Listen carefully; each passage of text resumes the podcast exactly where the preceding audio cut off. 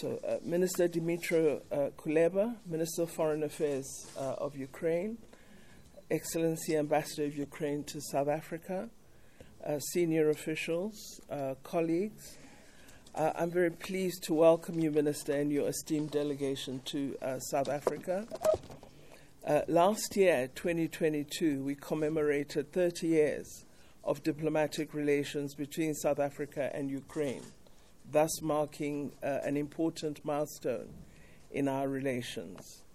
The relations between our countries uh, date back to the period of our country's people's quest for their political and economic freedom, and uh, also marks the support that Ukraine, then as part of the Soviet Union, provided to the freedom struggle.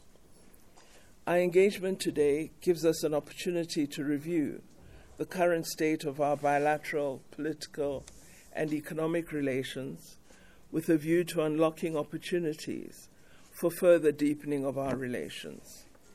It also gives us an opportunity to reflect and have an honest exchange of views directed at deepening our common understanding of regional, multilateral, and global issues of mutual concern and interest.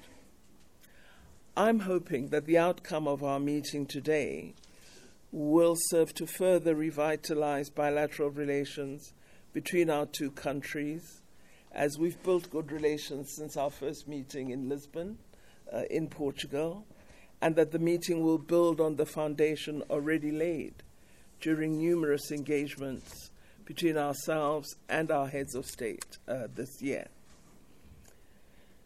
We also will exchange views on how best we could work together to uh, strengthen relations uh, with South Africa, Ukraine, and the rest of the African continent. How we can use this bilateral relationship to build a greater African uh, partnership. We are deeply concerned, uh, Minister, about the continuing war between Russia and Ukraine the continuing loss of lives, and the very, very worrying humanitarian situation. We are in discussion with our own leader, President Ramaphosa, to look at how we can have a greater impetus uh, to the African Peace Initiative to address our concerns with respect to this war.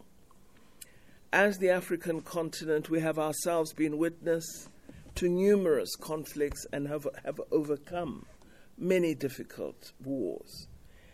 All conflict has devastating effects on countries involved uh, in them. The effects are felt both politically as well as economically and in terms of the development opportunities for often innocent citizens. As a continent, we continue to strive to build peace, to strive to work toward developing a culture of peaceful resolution of conflict and the promotion of the importance of diplomacy and peace as the route to resolving any uh, uh, dispute. That's why we as South Africa always encourage a process of peaceful resolution of conflicts on our continent and globally. We believe the only path to peace is through diplomacy, dialogue, and commitment to the principles of the United Nations Charter, including the principle that all member states shall settle their disputes by peaceful means. And many people forget this particular provision of the UN Charter.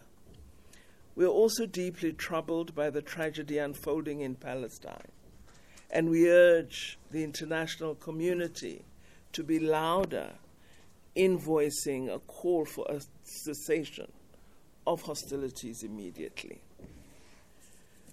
During his address to the General Assembly in September this year, President Ramaphosa expressed sim- similar sentiments to the ones I've referred to when he said as follows From the experience of our own journey from apartheid to democracy, we value the importance of engaging all partners to conflicts to achieve peaceful, just, and enduring resolutions.